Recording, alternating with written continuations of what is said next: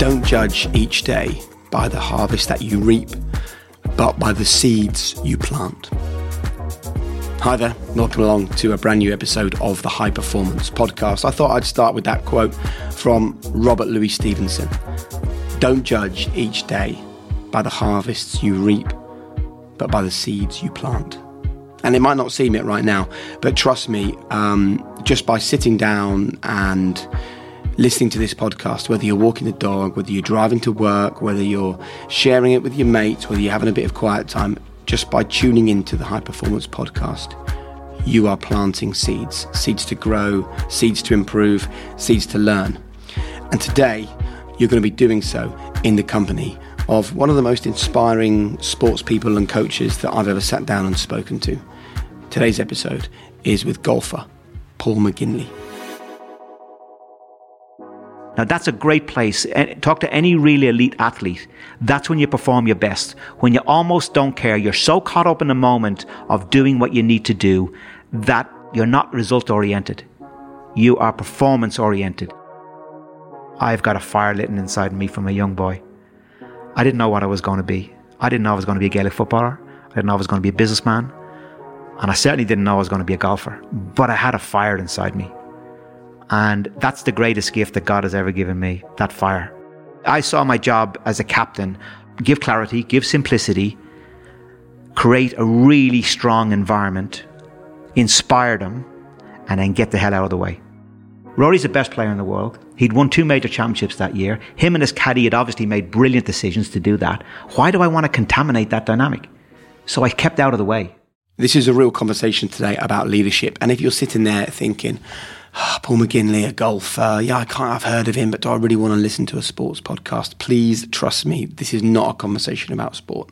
This is without doubt a conversation about life. And Paul has actually created a book. I guess about life as well, really. It's called Landscapes of Success. Um, and it's all the things that he's learned in an entire lifetime competing at the very top level. And there's a bit I just wanted to share with you before we get into the podcast. Because in the book, he talks about the inspiration of the visual he has learned throughout his career how important it is to use images to instill the right emotions in the players that he's coaching or the players that he's playing alongside. And um, there's a bit of information in the book that says three days after hearing some information, 10% of people retain it. Three days after hearing that same information, accompanied by an image that stirs them emotionally, 65% of people retain that information, which means seeing visual images is hugely, hugely important. And for you, that's never been more relevant because I bet you spend your life looking at visual images. And I'm not just talking about knowing instantly what brand someone's trainers are because of the stripes on it or the flash on it, or as you drive past some golden arches as you're heading down the motorway, or you see certain colors and you can attach them to a brand. I'm talking about the kind of images that you see all over your social media all over the websites that you go to, all over the things that you and your friends share on WhatsApp or text message or whatever. The stuff that you're filling your brain with, the images that you're using, have never been more important. You know, our athletes that we have on the podcast talk about it all the time. Um, Adam Peaty was brilliant at it. Adam Peaty spoke about visualization and the power of seeing himself winning before he goes and does it. Well, if seeing in your head the image of success create success, then seeing the image of negativity, looking at images, looking at things that drain you rather than fill you up, will do the exact opposite of give you success. And I really think you should take a look at particularly the social media accounts you follow and just make a decision. Are those accounts fountains that fill you up, fill you with positivity? Or are they drains that just make you feel inferior and that you're not achieving very much and that life isn't great? It's so important that we all understand that social media is someone else's curated, edited version of their life, and you're comparing it to your actual real life. So before we start today's podcast, um, based on that brilliant book from Paul McGinley, Landscape of Success, just really think about the visual images in your life. And the person you speak to most is yourself. There's no one in this world you speak to more often than you speak to yourself. So make sure that you're sharing good images with yourself. Make sure that you're sharing positive things. Make sure that you're saying good things to yourself. Um, you deserve it. You deserve the best. Anyway, let's get on with it. It's time for today's high performance podcast with the inspirational Paul McGinley. I can't wait to hear what you think of this episode. It comes next. I'm Sandra, and I'm just the professional your small business was looking for. But you didn't hire me because you didn't use LinkedIn jobs. LinkedIn has professionals you can't find anywhere else, including those who aren't actively looking for a new job but might be open to the perfect role, like me. In a given month, over 70% of LinkedIn users don't visit other leading job sites. So if you're not looking on LinkedIn, you'll miss out on great candidates like Sandra. Start hiring professionals like a professional. Post your free job on linkedin.com/achieve slash achieve today. You should celebrate yourself every day, but some days you should celebrate with jewelry. Whether you want to commemorate an unforgettable moment or just bring some added sparkle to your collection, Blue Nile can offer you expert guidance and a wide assortment of jewelry of the highest quality at the best price. Go to BlueNile.com today and experience the ease and convenience of shopping Blue Nile, the original online jeweler since 1999. That's BlueNile.com. BlueNile.com. Hi, I'm Daniel, founder of Pretty Litter. Did you know cats tend to hide symptoms of sickness and pain? I learned this the hard way after losing my cat, Gingy. So I created Pretty Litter, a health monitoring litter that helps detect early signs of illness by changing colors, saving you money and potentially your cat's life. Pretty Litter is veterinarian developed, and it's the easiest way to keep tabs on your fur baby's health right at home. Go to prettylitter.com and use code ACAST for 20% off your first order and a free cat toy. Terms and conditions apply. See site for details. Hey, before we get going, a shout out to our founding partner Lotus Cars and a shout out to a man who I bet you've never even heard of. His name is Richard Hill and he's the chief aerodynamicist at Lotus Cars based in Hethel. He worked with Chris Boardman on the record breaking Type 108 bike that Chris rode to victory in the 1992 Barcelona Games. And now, all these years later, he's done exactly the same with Team GB and we've been amazing in the track cycling and Lotus and Richard have more than played their part in the success that we've enjoyed on the track because Lotus helped create the bike that the cyclists were using. And as they returned from an amazing games in Tokyo, I just want to say congratulations, of course, to Lotus Cars for the work they did. But more than that, to everyone involved with Team GB for the inspiration that they've given us, our children. Um, it's been absolutely remarkable watching their efforts. And um, just remember that without Lotus Cars, our track cyclists wouldn't have been as impressive. And without Lotus Cars, the High Performance Podcast wouldn't exist. Hi there, I'm Jake Humphrey, and you're listening to High Performance, the podcast that delves into the minds of the most successful athletes, visionaries, entrepreneurs, and artists on the planet, aims to unlock the secrets to their high performance life so you too can follow in their footsteps. Professor Damian Hughes, the wind beneath my wings, is alongside me. We've spoken to numerous. I thought you'd like that. We've spoken to numerous sports people on the pod. Um, some of them have spoken about individual success stories. Some have been team players. Some of them have been managers looking after others. Today's guest combines all of that, doesn't he? Yeah, I'm really excited about this guest, Jake. I think this is somebody that's been on a really rare journey of being a successful team player, then finding themselves in an individual sport, and then going back into heading up a team. So I think there's so many areas that we can really explore. With us today is a man who in 2002 putted one of the most famous shots in Ryder Cup history to win the title for Europe. 12 years later, he captained the European team to glory once more. However, we're really interested in his resilience, his discipline, his obsession with practice, how you engage the heart, not just the head, and how you can remove self-doubt. He's actually written a remarkable book that I've been lucky enough to read, as has Damian, called Landscape of Success. And I personally took so many lessons from it. So I'm really pleased to welcome to the podcast Paul McGinley. Thank you, Jake. Thank you, Damian. Nice introduction. nice to have you with us. Right, what is high performance?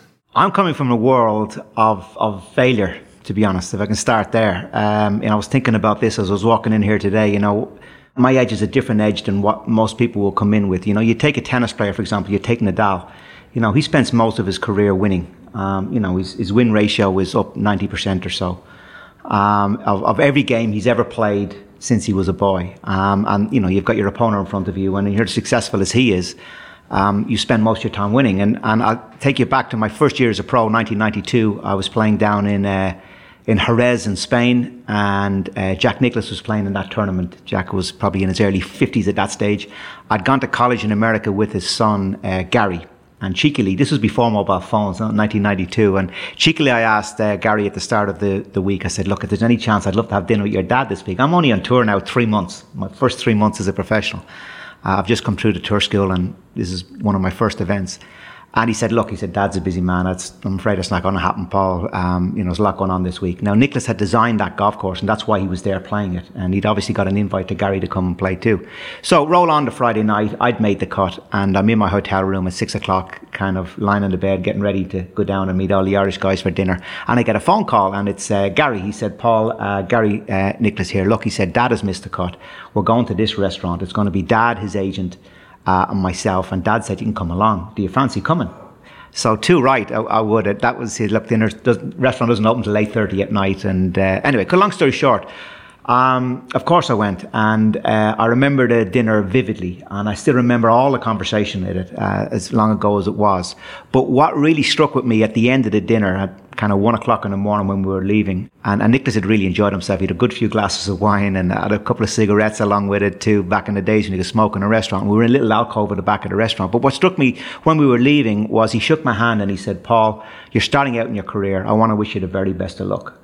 Um, but one thing you must remember about being a professional golfer. In my career, I've spent 90% of my time losing at this game and 10% winning. And I'm the most successful player that's ever played the game.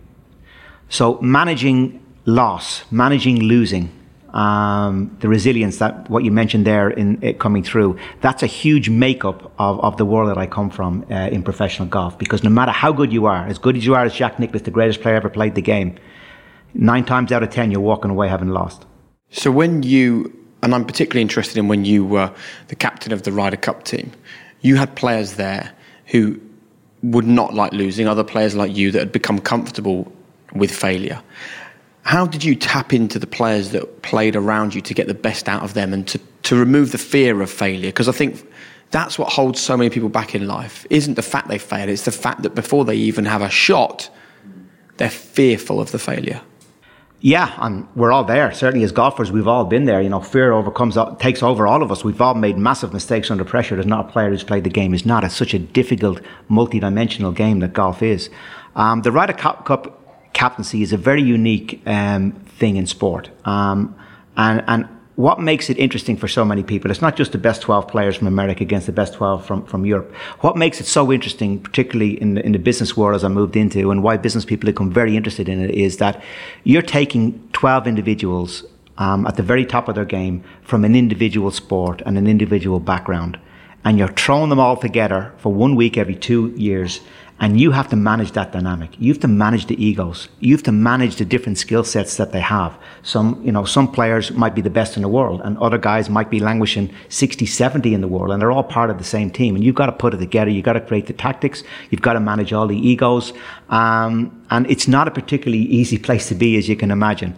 So that's what makes the captaincy so intriguing and so different. Um, and, and just, I mean, we can talk about it later if you want, but the real key for me was keeping them as individuals um, and not making them a team. Uh, I know that's contrary to a lot of things that people hear. I think team is overrated. I think it's got to start with the individual. Before we explore that, Paul, I'm, I'm intrigued by going back further into your career where you were a Gaelic footballer up yeah. until you got the injury at the age of 19. Yeah.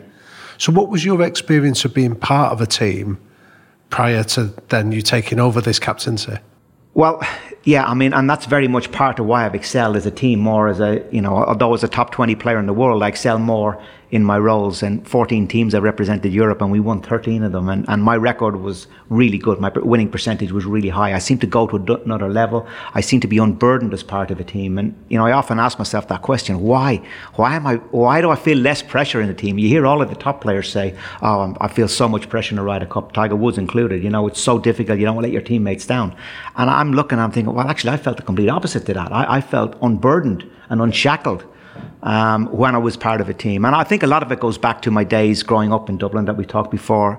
Uh, we started here about, you know, growing up in a, in a very Catholic, um, GAA background. Uh, GAA is a game in Ireland, very parochial game in Ireland. Um, we've got 32 counties in Ireland, and it's a Gaelic football, it's called. And, and you, you have to play. You can only play for the county you're born in.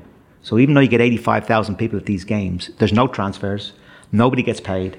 Um, and it's incredibly parochial. So you grow up as a young boy, whether it be in Dublin or County Cavan or County Donegal or Cork or wherever you may be, you grow up with a desire to represent the county and represent the county jersey, represent your people. Um, your aunties, your uncles, the guys you went to school with, the girlfriends you might have had through school. That's what you want to do. That's what drives you as a young person growing up in, in, in Ireland. And um, I think I've brought that into into um, into professional golf. And, and certainly when I was captain, it's one of the things that I wanted to bring into the team. You know, Sergio Garcia was not there just representing a faceless blue flag of Europe. He was there representing Spain. Martin Kaymer was there and he was representing Germany. And the people tuning in from Germany to watch this Ryder Cup, Martin, as all they're interested in Europe, they are more interested in what Martin Kaymer is doing. So you know, trying. That's when you, and you made it earlier. clear to them, did you? Absolutely. You reminded them of that because I'd imagine a lot of Ryder Cup captains would have put Europe at the top of the Yeah. At the top of the tree. I, I made it about individual, Jake. I mean, I know it was contrary to what a lot of things you hear about teams, but these guys coming in an individual sport, to be honest, and I include myself in this, we're all quite selfish. You have to be. It has to be about you. And it's all about you. You've nobody to bail you out. You've got you and your caddy, and you know your coach is not on the golf course with you. And you have to be very insular. You have to be very selfish. So when I took over the Ryder Cup team, and something that I observed when I was a vice captain and when I played in, in the Ryder Cups was that you know this is not really about the team here. This the, the real the real skill is dealing with them as individuals first, and that's why most of my management was done. Ninety eight percent of my management was done on a one to one basis. And was that something that you had to learn as an individual golfer? Because again, I, I'm fascinated by you making that transition from having an injury, so having to leave a team sport to then go into an individual pursuit like golf. Did you have to learn to be selfish, learn to stop looking out for other people? Was that a skill? It wasn't a skill. I think it was something. It was it was something, Damian, that you had to uh, you know sink or swim. You know, if you weren't that way. Um, I remember going to the tour school, for example, um, and you know being really nervous going out into the last day and, and being petrified to look at the scoreboard. You know, I didn't want to get distracted. I put my head down. It's like putting your head down in a race, running as fast as you can, just constantly looking at the ground, not looking anywhere else. And then you go, okay, I'm through the finishing line. How did I do? Right. Um, and, and I I think that was the start of it. Um, and when I got on tour then, and you're mixing with all of these guys who think that way, and you start thinking that way. Right, okay. Um, and, and you realize that that is the way you've got to be. And, in, you know, it is a real dog eat dog business, uh, professional golf. It's, it's a very, very difficult sport because, um, you know, as I say, you don't have a real big team behind you. And there's so many skill sets involved in being a professional golfer. You know, it's not just the mental skill sets. You know, it's the physical ones. You've got to hit the ball straight. You've got to drive the ball straight. You've got to be a good iron player. You've got to be a good chipper. You've got to be a good putter. You've got to be a good bunker player. All the other attributes that you got to do physically in terms of fitness and, and then the mental ones on top of that. So you have to be on top of so many different skill sets in order to be successful. Let's talk then about getting to the hearts of your players. We have so many different people listen to this podcast. It gets shared among a lot of both professional and amateur sports teams right across the world. Also, lots of business people and an incredible amount of teachers as well listen to this. And I think this could be really useful for people in a in a teaching setting where you've got 30 kids and you're trying to get to their hearts, not to their heads. So when you were there with those 12 players in front of you, what tools did you use to get to the hearts of those players? Uh, it's about communication. Right. Um, that that's where you start and that's where you end more than anything else. That's the number one fundamental, and re- your relationship with those players. And you've got to know them intimately as individuals and people, as much as you need to know them as golfers. I mean, I can find out in the morning. If you give me an hour, I can give you a background on any professional golfer in the world. I just know exactly where to trawl into, get their statistics, find out their strengths, find out their weaknesses, make a couple of phone calls, and within an hour, I can tell you exactly where the person is as a golfer. But the real key to managing that person is knowing them as individuals. What's their family situation like? Where are they coming from in their background? Um, are they what would you do with they them not? then? Let I- Martin Kaymer, let's take him as a, or anyone you choose. So- what would you do? Yeah, I mean, the guy I use is Victor Dubuisson. So we had a guy called Victor Dubuisson on the team who was who was French, uh, very charismatic, but very very quiet and incredibly shy. I, I'd played with Victor a number of times on tour, and so I kind of knew his game. I knew his game, what his skill set was, and a fabulous player he was.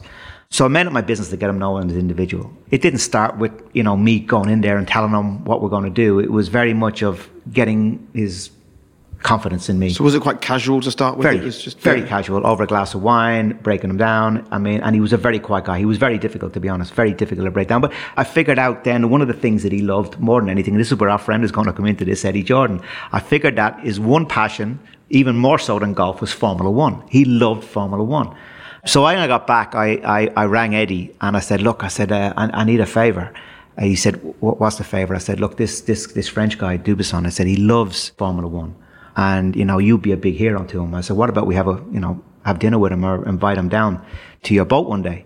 Yeah, yeah, no problem, no problem. Let me know what date and blah, blah. So anyway, long story short, we got a date and we went down to Monaco, and flew down to Monaco and Eddie was, was on the boat. And my wife came with me. We're good friends with Eddie Marie and, and we had Victor on. He came along with his friend. He brought a beautiful bottle of wine. We had a, a lovely dinner together on Eddie's boat and a nice bottle of wine, bit of fun.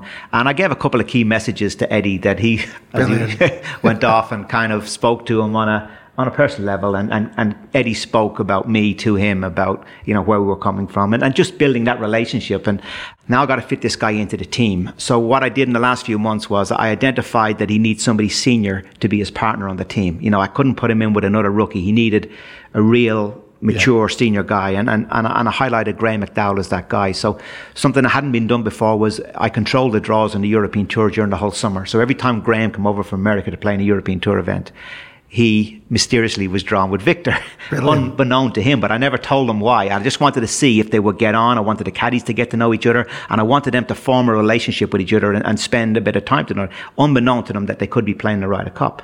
Eventually, I sit down with Graeme at the end of the summer, a couple of weeks before the Ryder Cup, and, and, and try to explain to Graeme um, about the role I want him to play, and uh, uh, that I wanted to play with Victor. And, and he's not happy that he wants to play with Victor. He said, "Well, look, you know, I want to play with Rory, or I want to play with Sergio, and I want to play five games. I want to be, you know." how yeah. to win a putt in 2010. You know, I want to, you know, I really feel like I'm one of the senior guys in the team and I want to do that. So I've got to manage that situation with him to bring him in with Victor. Uh, and that's what I did. And, and it was a bit of a carrot and a stick with him. If you do this, play with him. And then I explained why he needs to play with Victor and not just because of the maturity, also that the golf course and the data came into it then. I explained the data and about, you know, there was the foursomes, the alternate shot. Um, there was five holes that were even numbers that were either par fives or drivable par four, and I wanted a big hitter to hit it on that, and he wasn't a big hitter, whereas Victor was, and it would work that way. And and then if he would do that and be fresh and only play one round the first two days, I'd put him out number one in the singles, and you know that was playing to his ego then at that stage because you know he, he's a great player. I knew he could handle the position of going out and leading in, in the singles, and so got him inside, so molded him into it, and,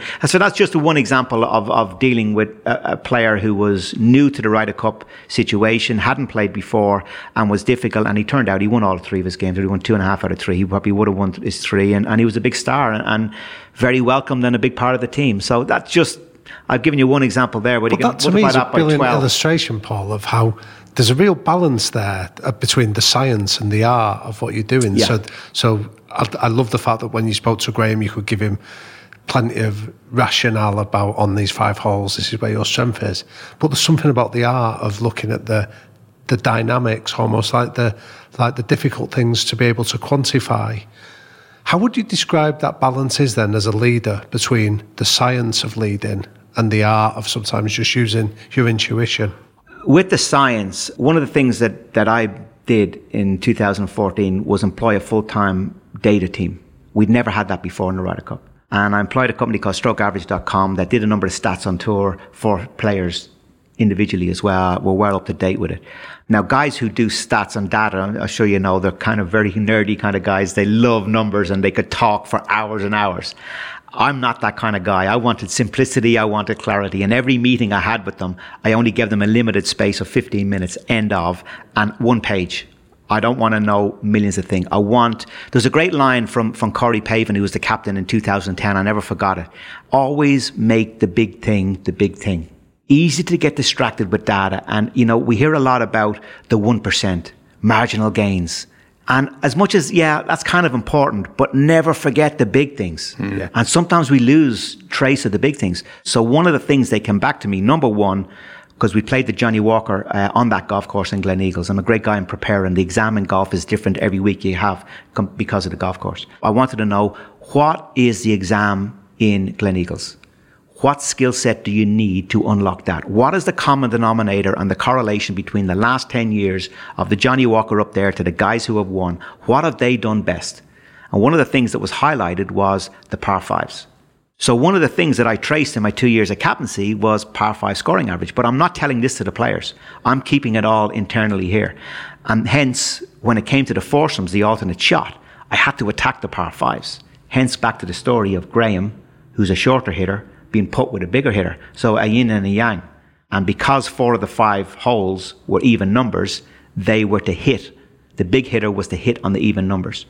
Um, but of course, I never said that publicly. I never even said it to the players. It was what I was doing behind the scenes. I was afraid of it leaking out and the Americans finding out the edge, and then they would, you know, counteract that. So I had to make sure that it was a very, very close number of people who knew that. I love that though. I think there's a real skill in, like they often talk about in uh, in Hollywood, when if you're going to pitch an idea for a film, they talk about the BLUF, which is an acronym that stands for "Give me the bottom line up front." Just tell me what the film's about. There's a famous one of the Indiana Jones trilogy is James Bond with a hat and a whip. Now that tells you everything you need to know about the film and uh, and, and and the consequences. So, how important is simplicity for you as a leader to be able to just give this this this bottom line up front of this is what we're going to do? I think it's massive, absolutely massive. Uh, simplicity and clarity, um, more than anything else. That's my communication with the players. And that's why my team meetings every night at nine o'clock were no longer than 10 minutes. You don't want to confuse anybody. And there's only so much you can say to Rory McIlroy, who's the best player in the world, to, you know, Stephen Gallacher, who was the last guy in the team and, and, and, you know, his ranking was down around 50 in the world. There's only so much you can say that's going to relate to everybody. Because ultimately they're going out tomorrow, playing their own match. And that's the other difficulty about being a Ryder Cup captain is remember, there's, there's not one arena. You know, there's four consecutive arenas going on at the same time. So as a captain, you got to keep your eye on all four of those. And one of the reasons why I actually wasn't on the golf course much, I watched most of it on TV because there's only so much. I mean, the one thing I hated as a player when I played Ryder Cup is you're playing along and you're in your zone four, five, six holes. Next of all, a cart comes along, a blue cart of the captain comes flying up onto the hill and he starts watching you. And it just unnerves you a little bit. Yep. So I made it my business to keep out of the damn way. And as I said to the players, you know, when you get in the golf course, and certainly the caddies, I had a meeting with the caddies every night as well, uh, before I had a meeting with the players, separately with the caddies. And what I promised them was, I will not get involved in any communication with any of the players during play. The important thing, and I heard it in one of your podcasts as well too before, I forget who said it, there's no one way of doing this you know, and, and, you've got to figure out what's best for you. And I knew that me going up to Rory McIlroy in the middle of the ninth fairway and saying, Rory, just be careful with the wind here because, you know, just watch the game in front and they kind of misjudge it. You know, all they're going to do is confuse Rory. Rory's the best player in the world. He'd won two major championships that year. Him and his caddy had obviously made brilliant decisions to do that. Why do I want to contaminate that dynamic? So I kept out of the way. The caddies felt really empowered because of that. That's great that nobody's going to come in and kind of take care of the business that we, that we do and do so well. One rider I put to them was, if I need to speak to the player for something, if something comes up and I do need to speak to the player for a reason, I'm going to speak to you guys first, speak to the caddy first, and you let me know when is a good time that I can speak to the player. Goes back to the individual over the team. It was important that I preserved the dynamic that got them to be the best players in the world. And that is a player and caddy in the golf course. And it's not by somebody sitting over their shoulder and giving them advice. What I love about this, though, is that actually you're doing the best thing to try and win the Ryder Cup, right? But you're also taking quite a big personal risk because the easiest thing for you to do is to say, well, I just did exactly what the previous captain of the Ryder Cup did and it was okay for them and they did the same as.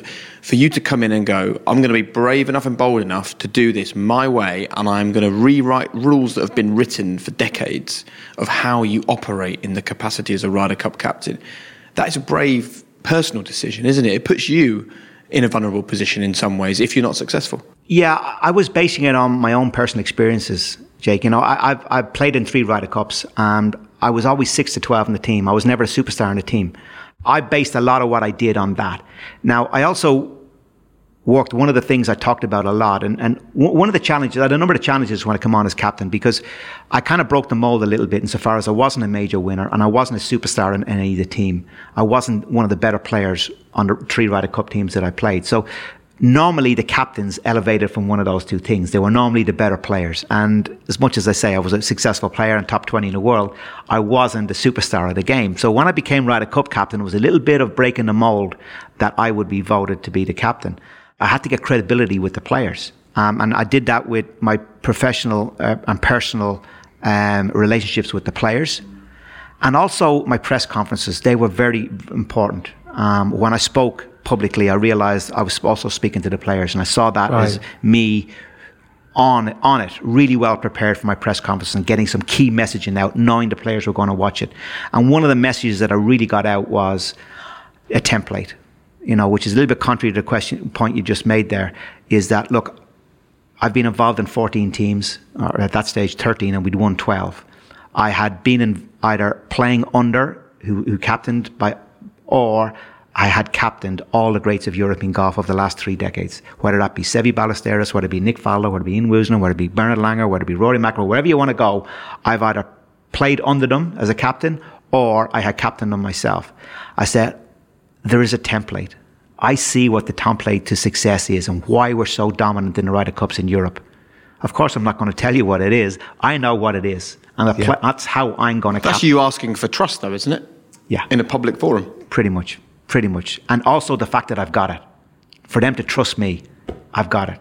Mightn't have the playing record, but again, we can talk about that more. And it's got a little bee in my bonnet about this. Show me the correlation between the better the player, the better the captain. There's no correlation. Well, let's link Wherever it, you want to Let's go. link it to another sport, football. Yeah. Arsene Wenger, not a great player, great manager. I mean, Sir Alex Ferguson, I know you're very close with, yeah. wasn't a great footballer. What was the biggest lesson you learned from Sir Alex? basically, when I became captain, I sat down really honest with myself and wrote down what my traits were and also where my weaknesses were and focused on my weaknesses. What have I got to do here? One of them was the credibility thing. So I had a little strategy for that. One of them was I was a 6 to 12 player in the three Ryder Cups I played. I was that soldier. I can manage 6 to 12 easily. I know exactly how to feel. I know exactly what it's like when the captain says you're only playing three matches out of five, or you're playing two out of five, or you're not playing tomorrow morning. I was there and I can, I've going to have empathy for all of those guys. So one of the things I wanted to find out was how do you manage superstars? Rory McIlroy, he's the best player in the world. He's won two majors this year. So, so that was another one challenge. Another one was communication to the players. You know, how do you give a player bad news? How do you deliver it to keep them on side for the next session? Um, so, you know, I sat down, I thought about these things, and Ferguson had, had, had um, Alex, I should call him, has, has Sir Alex, I should call him, uh, had, had retired the year before. And I'd played golf with him 10 years previously in a pro am, but I hadn't seen him in the 10 years. So I got his phone number and, and I, got hold of him uh, initially through email, and then I, then I called him. And, and he was like, Look, Paul, he said, Look, I'm busy. Look, I've just retired. I have a lot going on.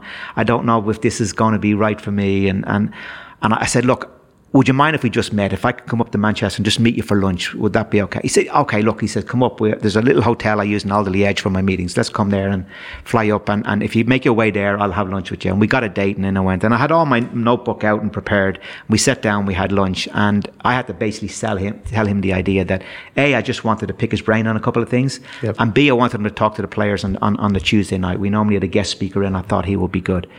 This what was so brilliant about him. Rory McIlroy right? Best player in the world, number one player at the time, and I explained where, where I come from, and bam, bam, bam. The really greats, Ronaldo, Beckham, the Giggs. You're going into a big game, big championship game, or a big European game. How do you manage them? What do you say in the media? What do you say to them personally? What kind of pressure are they going to be under? What, are they going to feel? What are the rest of the players going to feel about them? Is there going to be there's going to be more pressure on them? What, what do you do? And this is this is your answer. This is where he was so clever. Every time I asked him a question, he said, What do you think? Before I answered that, what do you think? And then I said, Well, I'm asking you. I think that's why I'm not. No, no. He says, You've got an instinct. Come on, you, you've captained before. What do you think? And I said, Well, I was thinking this and I was thinking that. And he went, That's fabulous. That's absolutely what you should do. Can I just add that maybe just do this when you're doing that? Just put that on the back of it. so what he was doing was answering the question, but also empowering me. I was walking out of that those meetings with him, thinking I, I met him twice, uh, thinking I, I was ten foot tall. You know, he had empowered me that I was on the right tracks here. Um, so, so that's it's a lovely management technique. That he was managing me. He was still, st- he's still stitching in the information by saying a little bit to add. Yeah, yeah, but, but making uh, you feel great. Yeah, but yeah. But I also read an interview where that was a similar technique that um, is it Olazábal did with you when you went and asked him for advice. That he he would ask you, "What would you do? For, like, what's your instinct for this?" Is that a consistent trait that you found with mentors and coaches, to use that term? Yeah, because your instinct is always, you know, your instinct is important. And if you're giving advice to somebody, it's important to get their instinct first. I, I feel if you if you're managing somebody, what do they think? For example, um, when I was talking to the players about potential partners, I never started with "This is what you want to do. This is who you're going to play with. This is right. what you think." I think it's important that that you get the feedback from them first, and, and then you work it and you tailor it in that way because it's like even like when I play in a pro am. Um, and, and I'm playing with a handicap golfer, and he says, "Paul, what do you think? Can you read this putt for me?" And I, I look at the putt and I'll say, "Right, it's a ball outside right lip," but I won't say it to them. I say, "What do you think?" He says, Well, I think it's going to come right to left. I says, Yeah, I think it is too. How much do you think? He says, uh, Well, maybe three balls. I said, Maybe not quite that much, but I like your idea. It's coming. So, so basically, he's now doing what what he sees how himself. How you manage the superstars then, like the Rorys? Would you use that technique with them? Yeah, yeah, very much so. It's got to come from them. They've got to be bought into it. And, and their ideas are really important. The authoritarian, this is what you're going to do. Managing millennials, if you want to call them, or people of this era is, I wasn't authoritarian. I was very um, unified in consulting in terms of my captaincy. It wasn't a, sometimes I had to box a bit clever. If they said this and I really didn't want that, I had to move them into another place. And, and I did that on a number of occasions. How would you do that? By not making a decision right there and then. You know, we got some examples of that as well too. You know, I mean, there was Padraig Harrington was a vice captain of mine. Um, Sergio Garcia was on the team. Padraig and Sergio didn't see eye to eye. I grew up with Padraig. He's a great friend of mine. I knew he was going to be really valuable to me as a vice captain. I wanted him in the team room, but Sergio was on the team, and there was obviously bad blood between them. That was quite clear. It was publicly in there. Um, but I, before I could ask Padraig to be, I had to clear it with Sergio. And it, it initially started with a no, but over a period of a couple of weeks, we got to a place where it would be fine. And then, they, of course, they came into the team room. And because the, the boundaries were set, they got on great. There was no problem. And now, you know, they're back normal, good friendship with each other. And, and so I saw my job as a captain give clarity, give simplicity, create a really strong environment, inspire them, and then get the hell out of the way. This is Paige, the co-host of Giggly Squad, and I want to tell you about a company that I've been loving, Olive and June. Olive and June gives you everything that you need for a salon quality manicure in one box. And if you break it down, it really comes out to $2 a manicure, which is absolutely insane. It's also so easy to get salon worthy nails at home with Olive and June. The difference between how your nails used to look when you did them yourself and now with the Mani system is a complete game changer. The best thing about Olive and June too is it's a quick dry. Dries in about one minute, lasts for five days, and full coverage in up to one to two coats. Visit oliveandjune.com slash perfect Mani 20 for 20% off your first system. That's oliveandjune.com slash perfect Mani 20 for 20% off your first system. You should celebrate yourself every day, but some days you should celebrate with jewelry. Whether you want to commemorate an unforgettable moment or just bring some added sparkle to your collection, Blue Nile can offer you expert guidance and a wide assortment of jewelry of the highest quality at the best price. Go to BlueNile.com today and experience the ease and convenience of shopping Blue Nile, the original online jeweler since 1999. That's BlueNile.com. BlueNile.com. Hi, I'm Daniel, founder of Pretty Litter. Cats and cat owners deserve better than any old fashioned litter. That's why I teamed up with scientists and veterinarians to create Pretty Litter. Its innovative crystal formula has superior odor control and weighs up to 80% less than clay litter. Pretty Litter even monitors health by changing colors to help detect early signs of potential illness. It's the world's smartest kitty litter. Go to prettylitter.com and use code ACAST for 20% off your first order and a free cat toy. Terms and conditions apply. See site for details.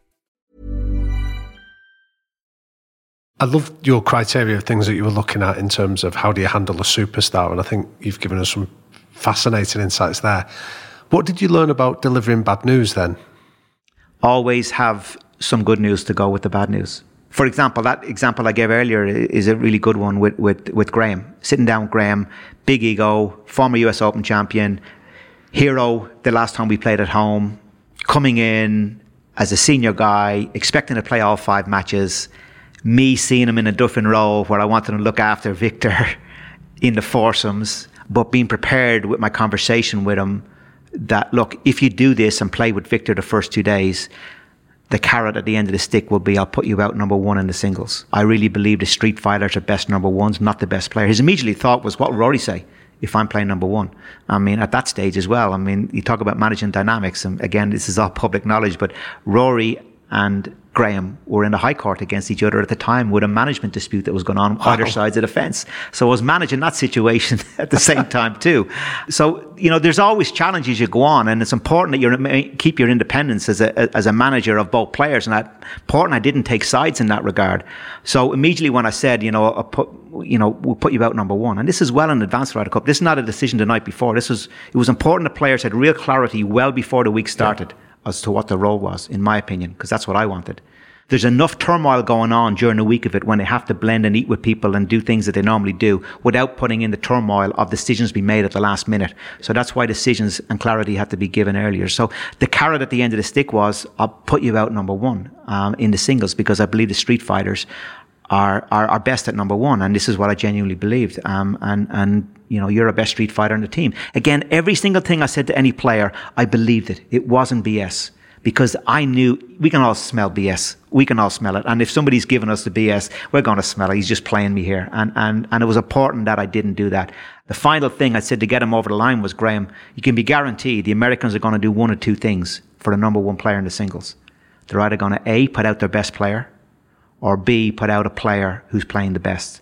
And the chances are that player who's playing the best will have played 72 holes over the first two days. You've only played 36. You're going to be fresh against whoever you play. So the job was done, and and eh, off he went. He played with Victor. They were absolutely fabulous together. They won both of their matches comfortably, and then he went on to a singles and beat Jordan Spieth in the singles. Because your job really is to make them confident without absolutely. being complacent. Absolutely. And there's a there's a great story in your book when you talk about the difference between 2002 and 2012, and you talk about whether expecting to win is dangerous. Yeah. Can you talk to us about that? Oh, that's that's the that's the big key. Expectation is a difficult place to be. Um, a very very difficult place to be. And and in 14, when I was a captain, we were probably well, it was kind of even money as the favourites, and before we were always underdogs. So again, Alex Ferguson that was one of the questions I had for him as well too. You know, as I say, I went up to him prepared with my challenges of where we were weak as a team or where I was weak as a as a captain, and and and felt, get some insights from him. And one of them was this thing about expectation. He talked to me about redirecting the mindsets to be the hunter and not the hunted. It's much easier to be the hunter than the person who's been hunted. It's much easier to be coming this way. You know, a shark attacks from the bottom in the ocean. He comes upwards. It's much easier to be going that way. Trying to defend in the lead on the last day in a golf tournament for anybody. Jack Nicklaus, Tiger Woods will tell you the hardest thing to do is defend a lead on the last day. And he talked about, you know, what drove him every year when they won the championship with Man United was we're still that's over lads we're still chasing Liverpool look how many championships Liverpool have got Man United haven't got as many right so even when Man United were 15 points 20 points clear in the Premier League his mindset to the players is we might be ahead this year but we're talking about a war not a battle and they're still ahead in the number of trophies they've won absolutely wow. so, so what I did Jake, was I'm a very visual person. Yeah. I employed a guy called Nick Bradley, uh, who's a golf coach, but also an unbelievable artist. And uh, the six challenges that we faced, I had massive images that represented each one of these challenges. And I had them positioned around the in, in, interior of our team rooms, whether it be the meeting room, whether it be the corridors walking down to their bedrooms, or whether it be the, the locker rooms. I had these massive images and pictured that they were probably two, three meters by three meters, massive. Be the rock and when the storm comes. That was one of them, yeah. That was about resilience, one. yeah. But the one that I had behind me, I had a lectern in the, the team meeting room. I wanted to be a really small, intimate room. And it was a really small room. I had a horseshoe couch where the players sat on. Um, actually, in the book, you see the picture. That's that, yeah. that's in the team room. That's yeah. the horseshoe. Right. Ferguson was sitting in the middle of them, mm-hmm. and then at the back were the were the five vice captains sitting on stools, and really strong imagery around. And the carpet was done in the European colours, and the, you know, it was I spent a lot of money in interior design. I'm a great believer in creating a platform and the environment to be inspired in. But behind me, behind my lectern, which had the Ryder Cup logo on it, that I get my meeting every night in my notebook on, was this huge big image, and it was a faceless hand holding the Ryder Cup. We call it the Roll of Honor, and out of that was a big scroll, a gold Roll of Honor, and represented on that was every year, every edition of the Ryder Cup since 1927, and a flag beside it as to who won. So the point being, as you get, and obviously told this to the players, as, as, you get towards the end and you look at recent, I think we'd won seven of the previous line when I was captain. That's what brought the expectation. And as you, as you go, you can see of the last nine editions, there's seven blue flags. The point being, yes, guys, yeah, look, we've won seven of the last nine, but look how much American flag is over here. Mm. We're chasing them. They're not chasing us. So you're removing the expectation. We're going on the front foot. We're not going on the back foot defending Brilliant. here at home. We're, we're on the front foot. We are chasing down the might of America, the dominance that they've had in the history of the game. But what I love about that that image and and and the other vi- very visual images that you described is it wasn't a gimmick. So you know you go into some some gyms or some clubs and they've got like bland motivational quotes on the wall like winners never quit and quitters never win and things like that that actually don't mean anything. I think what you did was you took it to that next level of making it very, very specific to the immediate challenge Absolutely. That, that, that, that, they were facing. It's got to tie in, Damian, and it's got to be really simple and really yeah. clear yeah. because the the mis- not the mistake, but the, the tendency and the easy thing you can do when you cr- become a captain is talk too much and create so many areas. Go back to the point that Corey Pavin made uh, in, in different reference. Make sure the big thing is the big thing, and I wanted to have big things and constantly focus on the big things. And as much as marginal gains in this world are important, I'm not particularly interested uh, in, in marginal gains at this stage. I need to, if I get the big things in place, we'll win. See, there's a great, there's, there's an athletic correspondent, a guy called Vern Gambetta, that's regarded as a legend in the world of sort of like, um, health and fitness. As you're talking, Paul, I'm getting memories of what he talks about. He says, forget marginal gains, just be brilliant at the basics that's 99% of performance is just getting the basics right. The fundamentals. Yeah, the fundamentals. And, and I'm, I'm hearing that come across really yeah. loud and clear. Yeah, absolutely. And that's what Jack Nicklaus, if you ask him what the secret to his success was, he said strong fundamentals. Right. You know, but that's, that's in a technical sense. But also I think in managing a team and going back to the word of template, you know, I identified what the template was, what we did in Europe and all the teams that I was involved in and lucky to be involved in so much success what did we do? And I dragged them out. And on one side of the page, I had our challenges. And the other side of the page, I had what did we do? What was the template? And number one, more than anything else, number one, and the thing that I referenced when we brought everybody from the interior, those 72 people behind the scenes um, as part of the European team that week from doctors and physios and coaches and caddies and players. And when I did the initial talk on the Monday night welcoming everybody, all a message I wanted to get across, a number one fundamental is fun if we think that this is the most important thing we're ever going to do in our lives, we're not going to perform. We're going to be tight with expectation. We got to remove that. That I struggle with that a bit because I love watching the Ryder Cup, and I love watching the Ryder Cup because I love the ruthlessness when it really bloody matters up against the opposition. So you've created this beautiful sort of family atmosphere. It's really caring. You've spent time getting to know your golfers. You've got to their heart, not to their head. You've paired them with people that you know work. You've solved rifts that have been going on for years. You've had Sir Alex Ferguson coming in to lift them up. You've created a caring atmosphere. But when it matters and you're 10 feet away from holding a putt to win the Ryder Cup for Europe, you need to be ruthless. Where did that come in? Couldn't agree more with you on the rootlessness. I'm a great believer in that. Like I said earlier, I yeah. love the heart, the balls, that kind of player. I'm absolutely all over that more than anything else. But as a performer, if you go on and try too hard, I spent too much of my career, my own personal career, trying too hard. Right. And interesting listening to Jonny Wilkinson in your earlier thing, and it absolutely resonated with me. If you go in burdened with tightness of, I want to do this so badly it hurts, you're not going to perform. There's got to be a freedom there. And, and for me, that element of fun is what unburdens you. Um, I, will just give you a little example how I was, I was captained brilliantly by Sam Torrance in my first Ryder Cup, um, without going into the whole story. Sam gave me a huge role on the Sunday at number nine in the singles because he felt that was going to be an important position if we were going to win. And I was playing Jim Furyk. And imagine a Ryder Cup's on the line, 18th hole in the Belfry. The wind is blowing hard right to left. I've missed a green left with a three iron. Jim's missed it left. There's 50,000 people around this hole. The Ryder Cup is on the line. I'm incredibly nervous as I'm walking up to the bridge, having hit quite a poor second shot under pressure. I walk up to the bridge, and Sam Torrance, the captain, was leaning on the bridge with his arms folded, with his sweater on kind of over his shoulders. As I, I got to the bridge, looked up at him, he stared at me with this massive smile on his face. Massive smile, under incredible pressure. And it was like, as I got to him, he put his arm on my shoulder, walked across the bridge at me, said, Do this for me, do this for your teammates. Up and down, we win the Ryder Cup. Now, rather than getting off the other side of the bridge thinking, oh my God, oh my God, I felt the opposite. I felt so unburdened.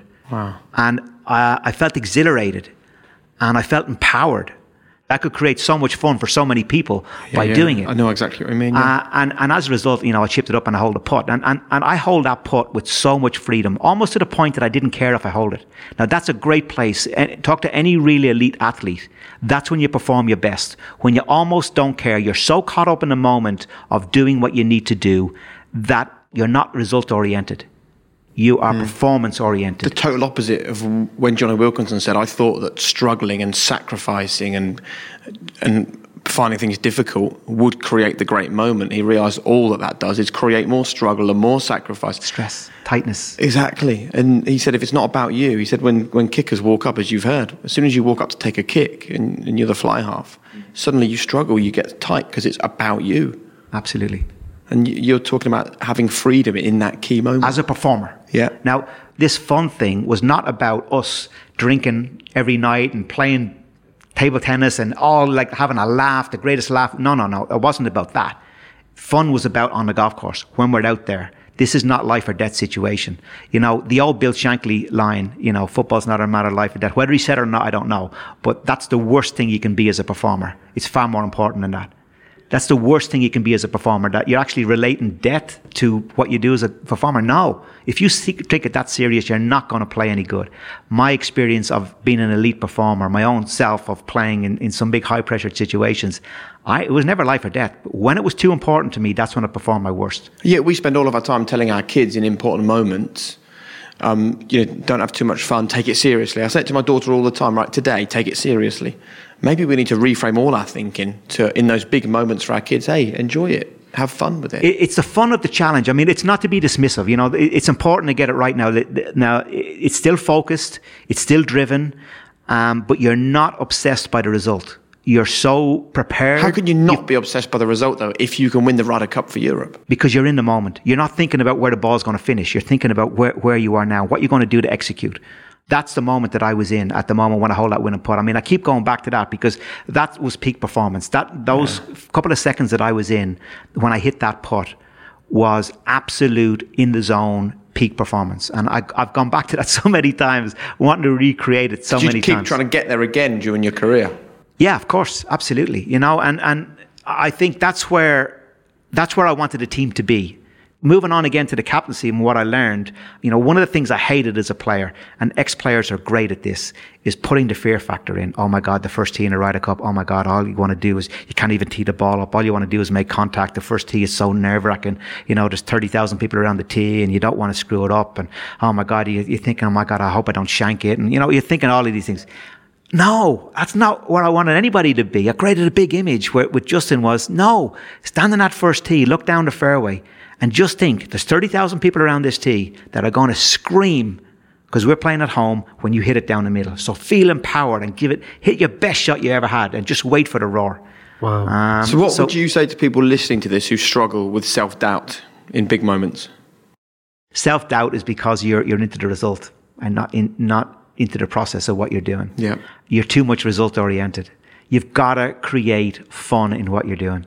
To be a real high performer and elite performer, the best high performers are energized. Sometimes it's the situation that energizes them. Sometimes it's the competitiveness. I mean, Jack Nicklaus's line was, I never really loved golf, but I love the competition. Hmm. You know, so what's gonna what's gonna float your boat? What's gonna tick your box? What is it that makes you? Because everybody's different. You got to find out what is it that makes you going to perform at your best. And, and and when when you found that, it could be the competition. It could be the thrill of the ball coming off square off a club face. It could be a feel in your golf swing. It could be immersed in the target. It could be the ball flight. It could be all kinds of things. And find out what that is. And and and you know that's that's what that's what makes you go. I love all, all, all, all this message that you've spoken about, about you just trusted these guys and you said you're successful, you've been successful, and I'm not going to get in the way of that. How would you describe yourself then as a captain and a leader based on the success that you had in 2014? I think I gave structure, which players like. Generally, golf is a very technical game. It's a very structured game, and generally, the best players are very structured by nature.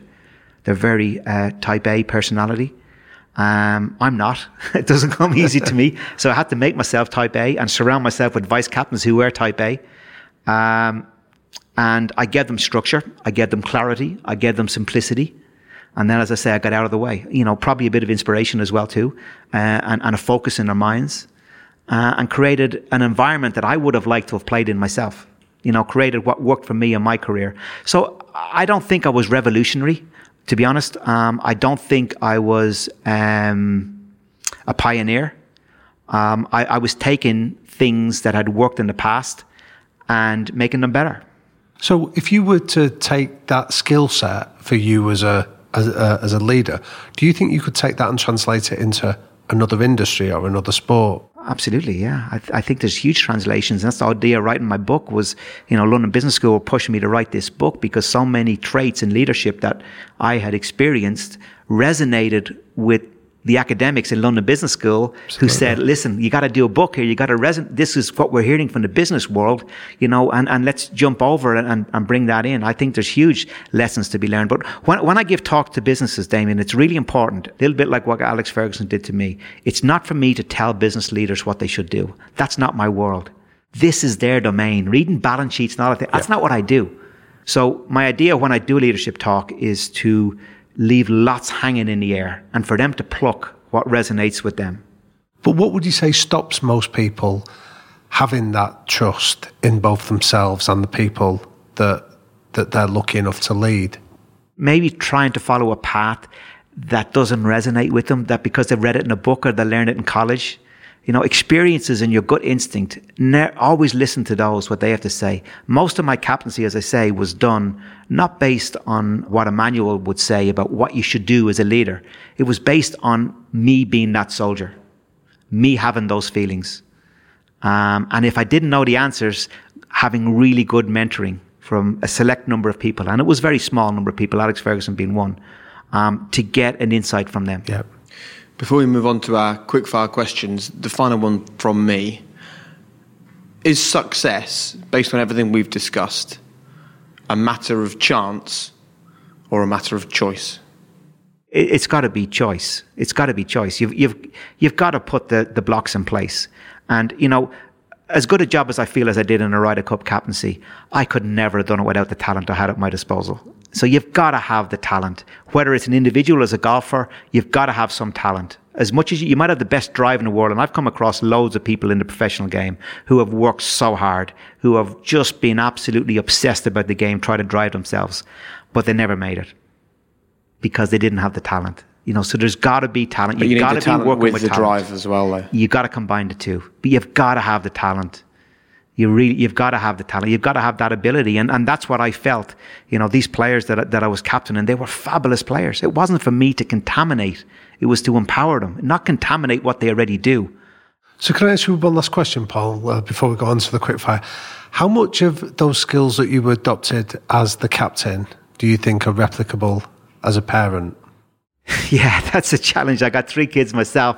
I got one boy and two girls, and they're all great kids. My boy's on a golf scholarship over in America, and uh, as much as I'd love him to be a professional golfer, I don't want to force him down that road. It's got to come from within. He's a great kid. He's got loads of talent, um, and you set out you know, the work that has to be done. You give examples of players that have done it and that. And it's up to him then if he wants to do it. And whatever pathway he goes up, whether it be business, whether it be golf, whether it be whatever it is, you know, I'll support him in that way. But ultimately it's got to come from him. Because what you see with, from dominant parents is the flame goes out and if the flame doesn't light, or if they give everything and it doesn't work, they're lost as individuals. One of the saddest things about golf is that people drive themselves so hard to be professional golfers and leave school early and put everything into the one basket. And sometimes parents remortgage the house to finance and all of those things. And then the kids at 23, 24 don't make it. They run out of money. And now they've got to go and find an alternative way of making money. And, and, and the parents don't have it because they've remortgaged the house. And, and the kids have to start at the bottom of the ladder because they don't have any education and, and they don't have a senior education. And they have to take a, a job teaching or something at the very bottom of the ladder and learn how to, how to be a teacher and all those things. And it's really, really sad you know, my advice to my kids is that I've given them such a broad platform that whatever way they want to work, they're going to have that platform behind them. Um, and if it's not into golf, that he's able to come back and he's got a big education. Um, you know, he's at college in America. He's going to come out with a degree in international business, and he's going to have that platform anyway. And in my experience, when I graduate, I graduated from college with a diploma in, in, in marketing and a degree in international business, uh, and a little bit of French as well too, because I lived in Brussels for six months when I worked there. So when I went to the tour school, I, I was like, unlike 99% of the guys who had no you know, they were really good superstars of, in golf from the age of 15 or 16. I wasn't. I had gone down the academic route. So when I went to the tour school with them, I was almost of the feeling, well, it doesn't matter. Sure, if this doesn't work out, I've got my degree to go back into business to go back into. And because I had that mindset, it unburdened me to play well. It goes back to the point about, you know, performing. Right, quick fire questions. Three non negotiable behaviors that you and the people around you must buy into. I think honesty, honesty is yeah. is right up there for me. Um, whatever it may be in any facet of life, um, if you're dealing with somebody, you need to have complete honesty, and and no matter what the problem is, it can be deal dealt with. You know, one of the advice I gave my kids, the boy in particular, when he went to America, I'm your first phone call. Doesn't matter what it is, I'm your first phone call. We can deal with it.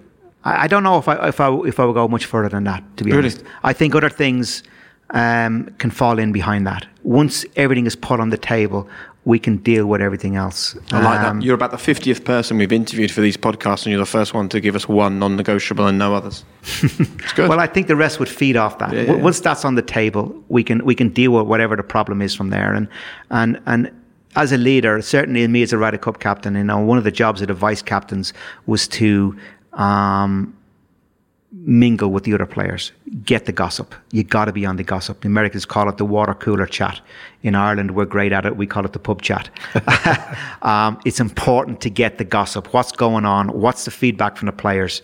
Who's rowing with the wife? Who's you know in financial trouble? All of those things. And it's not for me to judge that, but I need to be aware of that if you want to manage it. And I think as a manager, that's why getting to know a person intimately as an individual is so important um, if you want to manage them as part of the team. What advice would you give a teenage Paul just starting out? Keep your doors open that we just mentioned. Um, education, I think, is hugely important. It's always going to stand to you. Um, there's no reason why you can't pursue an academic career um, and a, a true college and a golf career. And be passionate and be happy about what you're doing. Don't do it because somebody wants you to do it. Do it because you want to do it whatever that may be. It doesn't matter what it may be. How important is legacy to you? it's important, but it's not massively important. I, I think your behaviors will leave their own legacy. I don't think you can chisel it out. My own personal legacy, I'm captain of the Irish team, the Olympics and golf. I can see myself as I get older doing something for my country um, in that capacity, whether it be Olympic related or golf related, I don't know, something in that regard. You know, also for my kids, I want my kids to have a dad that they're proud of who never let them down, who was who was there and being steadfast and you know not got involved in something they shouldn't have done, like uh, ended up in jail or whatever the case may be. That you know I, my behaviour is is consistent in in what I, how I've treated. I like to think that I've treated them. In terms of legacy, little story on, on, on legacy in the Ryder Cup. You know, one of the things that. Uh, when Alex Ferguson came and talked, uh, he talked about uh, the Canadian geese, and he gave the story about the Canadian geese. Uh, this is one of the things he talked about on a Tuesday night, um, and how they fly in a V and they cross the Atlantic for thousands of miles. And that what they do is they take t- take turns, and who's the lead? Who's the lead? And the guy gets, you know, one gets tired and they fall back, and he gives that, and then he talks to peloton, like it again in cycling. And I'm a spiritual guy in a lot of ways, and we were getting our picture taken having won the Ryder Cup and we're all gathered around a trophy. And there's a wall of a couple of hundred photographers about to take the winning team's picture with the Ryder Cup in the middle. And all the team are all hunched around. We're getting this picture taken. We're all having a bit of fun, a bit of banter. And then amazingly, right behind the photographers, right behind the clubhouse, this perfect V of Canadian geese oh, flew wow. over. Now, I think it was Stephen Gallacher said, "Oh my God, look, Canadian geese," because this was kind of our mantra during the week. The geese uh, that Ferguson had mentioned on Tuesday, and that we had referenced it a few times ourselves uh, during the week. Or the players had a lot. It was became a little bit of a banter about the geese, uh, whose turn it was to be the lead. And as he's pointing, he goes, "Oh my God!" And then everybody else points. And of course, all the photographers take the picture of us pointing at the geese. Now, you can't see the geese in the picture, but you can see us pointing and all laughing and smiling. So uh, when it was all over, I took, I, I got that image um, and I created again a big image, and I got it framed, um, and uh, I got all the players' photographs on it. Uh, I, I, superimposed the geese on it. The, that picture of all them pointing at the geese, superimposed the geese, put all the players and all the caddies' uh, photographs and names on it, and then you know sent it to the players as a, a, kind of thank you for the week, the kind of synopsis. So a bit of a legacy. So I think all of them, when they think of Gleneagles, the geese will be something that they'll have hopefully hanging in their in their bar, in their in their house, or wherever it may be. It's a kind of a legacy of what we did. Last question, then, Paul. What's your one golden rule to live a high performance life? I think follow your dream and passion. You know, I'm very lucky in life that I've got a fire lit inside me from a young boy. I didn't know what I was going to be. I didn't know I was going to be a Gaelic footballer. I didn't know I was going to be a businessman. And I certainly didn't know I was going to be a golfer. But I had a fire inside me. And that's the greatest gift that God has ever given me that fire. Not a talent to play golf, just a drive, an ambition inside me to be. I still have it.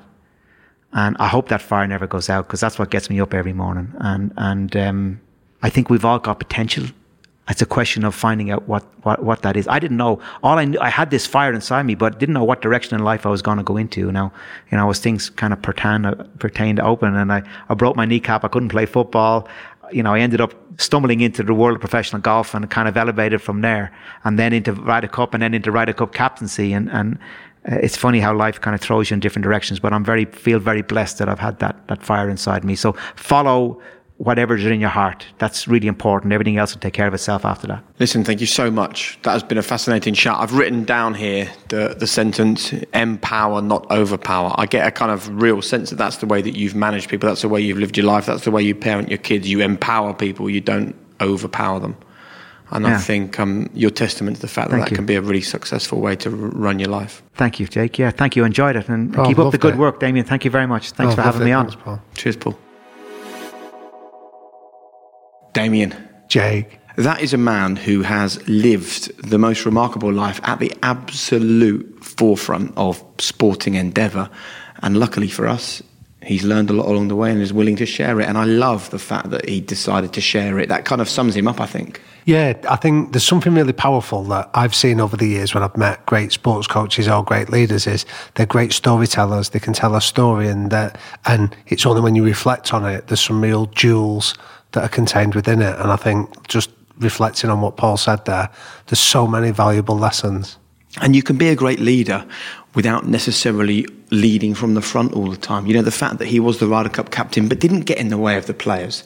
As I said to him on the pod, you know, he empowers them, he doesn't overpower them. Yeah, it's such a great phrase that in terms of that giving people that trust, giving people that sense of you're here because you're already good my job is to facilitate that and then get out of the way and just let you get on with it is such a powerful lesson, whether we're talking about sport, whether it's business or whether it's we're doing it with our own children. Well, talking of our own children, it made me think about like when I'm when Frances is doing her homework and she gets something wrong and I go, No, no, no, that's that's not how you do it.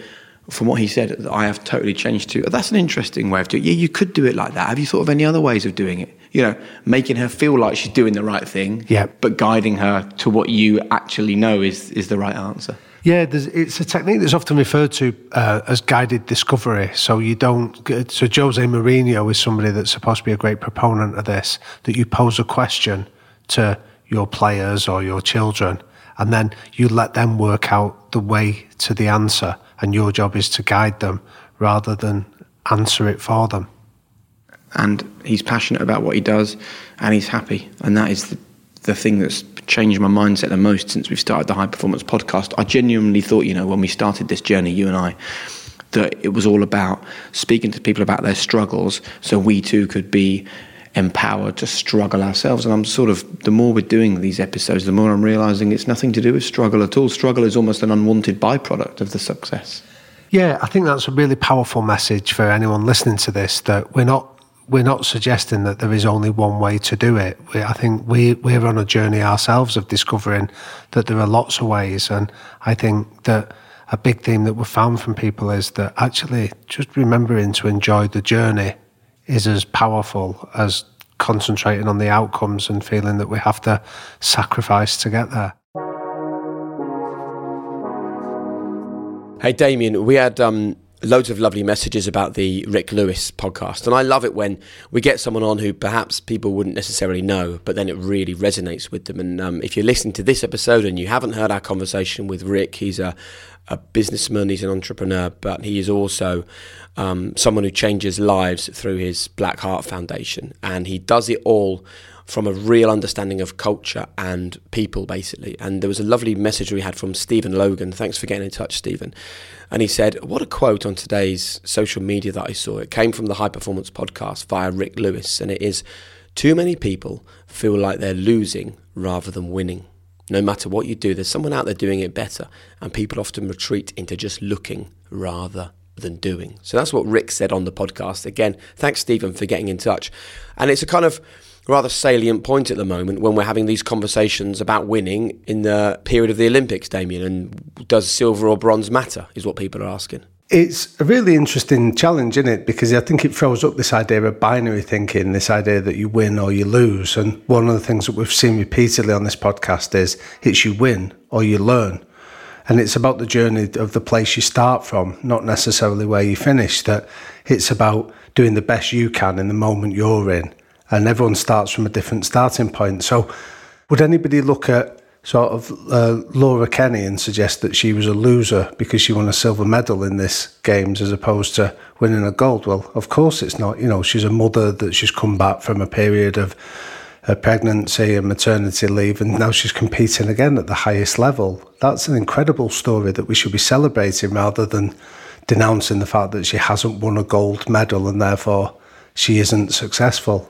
But where I want to sort of get the balance right on this conversation, okay, is that yes, you and I are having brilliant conversations all the time with people like Hector Bellerin, who says you've got to be a candle. If you're successful or you're unsuccessful, if you're a candle and you believe in yourself, then you will have that steady flame. Or Jonny Wilkinson explaining that washing up is as important as winning a Rugby World Cup. Again, not being defined by the trophies he wins. But how do we have that conversation then in the context of calling our podcast high performance? Because there's no doubt about it, and we can't get away from this. We would all rather win a gold medal than a silver medal or a bronze medal. Yeah, but I think we have to acknowledge that everybody starts from a different position in life. That, say, for example, you put me on the starting line of the 100 metres final, there's no chance I'm going to win it, but I can still go through the journey of of training and dedicating myself and the benefits that come from that that mean that at the end of that training program I would be a better sprinter than the moment it was that I started it. And I think that's the point that we're all starting from our own position. And I think high performance is on our terms. It's for us to define what high performance means for us rather than allow society or other people to set those boundaries for us and I also think it's important that we make the point here that what we're not saying, we're not sitting here saying it doesn't matter about winning, it doesn't matter about competing or doing your best. Like this is just another way of getting there. So if if, if we sit here and say, right, I have to win a gold medal at the Olympics in, in Tokyo, then obviously you're outcome focused, right? If you say I'm going to do every single thing in my power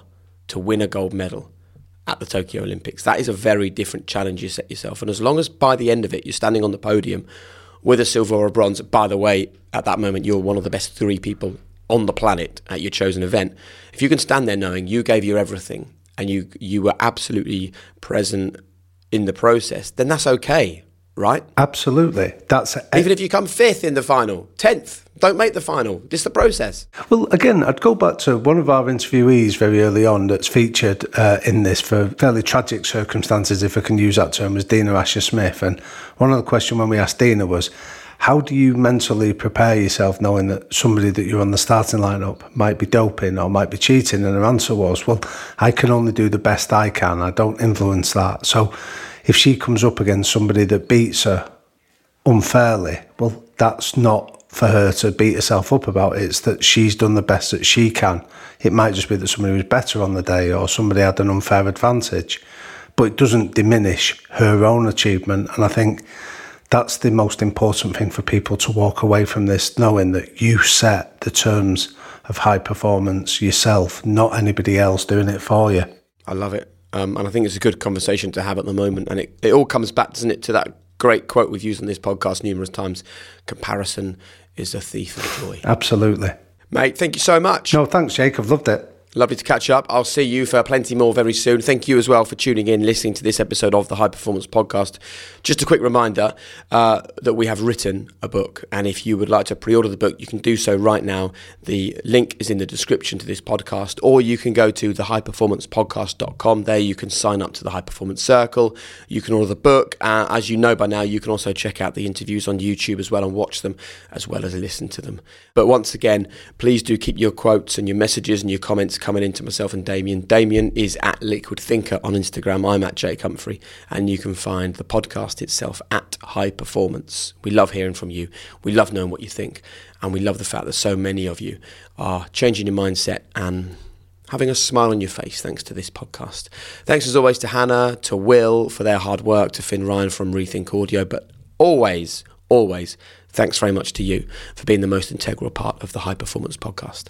Have a great day.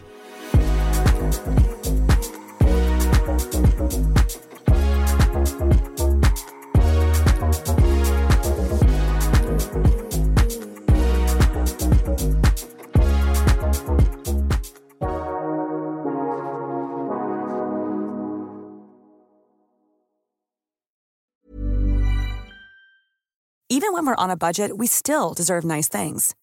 Quince is a place to scoop up stunning high end goods for 50 to 80% less than similar brands. They have buttery soft cashmere sweaters starting at $50, luxurious Italian leather bags, and so much more. Plus, Quince only works with factories that use safe, ethical, and responsible manufacturing. Get the high-end goods you'll love without the high price tag with Quince. Go to quince.com/style for free shipping and 365-day returns. This is the story of the one. As a maintenance engineer, he hears things differently. To the untrained ear, everything on his shop floor might sound fine, but he can hear gears grinding or a belt slipping. So he steps in to fix the problem at hand before it gets out of hand. And he knows Grainger's got the right product he needs to get the job done, which is music to his ears. Call, clickgranger.com, or just stop by. Granger, for the ones who get it done. It's the Kia Summer Sticker Sales Event, so give your friends something to look at, like a B&B with an ocean view, an endless field of wildflowers, or a sunset that needs no filter. Make this a summer to share and save with a capable Kia SUV or powerful sedan. See your local Kia dealer or visit kia.com to learn more. Kia, movement that inspires. Call 800 334 Kia for details. Always drive safely. Sale applies to purchase of specially tagged 2024 vehicles only. Quantities are limited. Must take delivery by 7824.